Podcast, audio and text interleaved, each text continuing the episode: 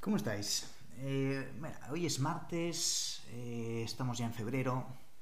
Ahora me encuentro en ZOM, que es nuestro grupo inmobiliario, nuestra empresa inmobiliaria, en el centro de Madrid, en Colón, en la calle Montes 15. Siempre, y estoy haciendo muchas, muchas entrevistas a empresarios, emprendedores que quieren comenzar con su negocio, que quieren hacer crecer su negocio con nosotros, aportándoles acompañamiento, herramientas, modelos, sistemas para que realmente tengan un modelo de éxito ya probado y comprobado, pero que, ellos tengan un camino muy, muy bien dictado. Lo único que esperamos a cambio realmente que es un 90%, porque contribuye a la actitud, al compromiso, a las ganas, al querer, ¿no? al tener muy claro que, que, uno ha decidido hacer esto, pero porque ha encontrado un sentido interno muy potente.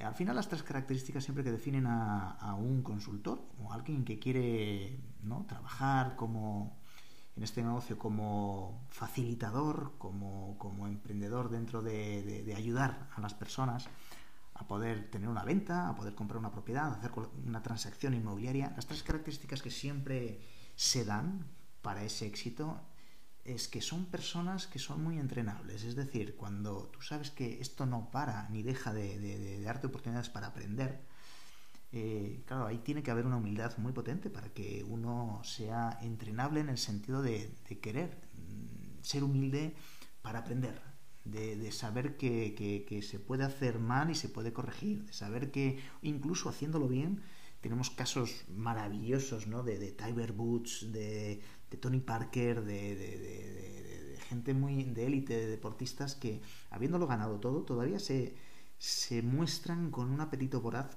para querer mejorar su swing en el golf, su tiro en la canasta.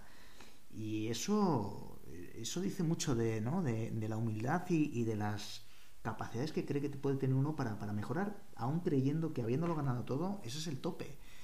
Pues no, Tiger Woods eh, piensa que puede mejorar eh, la efectividad de su golpe y aún así decide cambiar el swing para mejor. Pero imagínate, ¿no? ¿Qué, qué, cosas debe tener uno claras dentro para poder crecer hasta ese punto? O sea, imagínate en el grado en el que podemos estar todos los demás mortales, ¿no? Para no querer ser entrenables. O sea, o para no, no saber lo que significa ser entrenable, ¿no? Luego otra característica importante es el saber ayudar, el querer, el tener una capacidad de servicio, ¿no? De, de, ayudar, de que te gusten las personas, de que quieras serles útil. Y luego la tercera es, claro, en el emprendimiento uno tiene que buscar la motivación interna. Es verdad que creamos una magia muy, muy importante en el clima, en el clima de trabajo.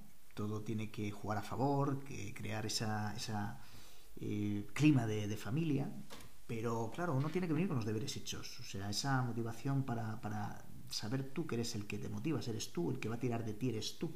Hay un momento en que, en que eres tú el que va a hacer funcionar ese vehículo. Te podemos dar un vehículo con unas llaves, un vehículo con unos caballos muy potentes y, muy cómodo y con toda la tecnología, pero que si tú no enciendes ese coche no, no va a llegar a la esquina. Y ese encender, esa acción la tiene que traer uno. Esas tres características son las perfectas e idóneas para que alguien tenga el molde suficiente o la capacidad mínima para crecer y crecer y crecer y crecer. A partir de ahí, ¡pum! Como un cohete. Bueno, eh, voy a dejar este podcast aquí, voy a continuar para ir informándoos de, cómo podemos crecer, de cómo podemos encontrar eh, o hacer nacer ese compromiso interno para, bueno, hacerte dueño de tu camino, ser feliz. Un beso a todos y buenas acciones.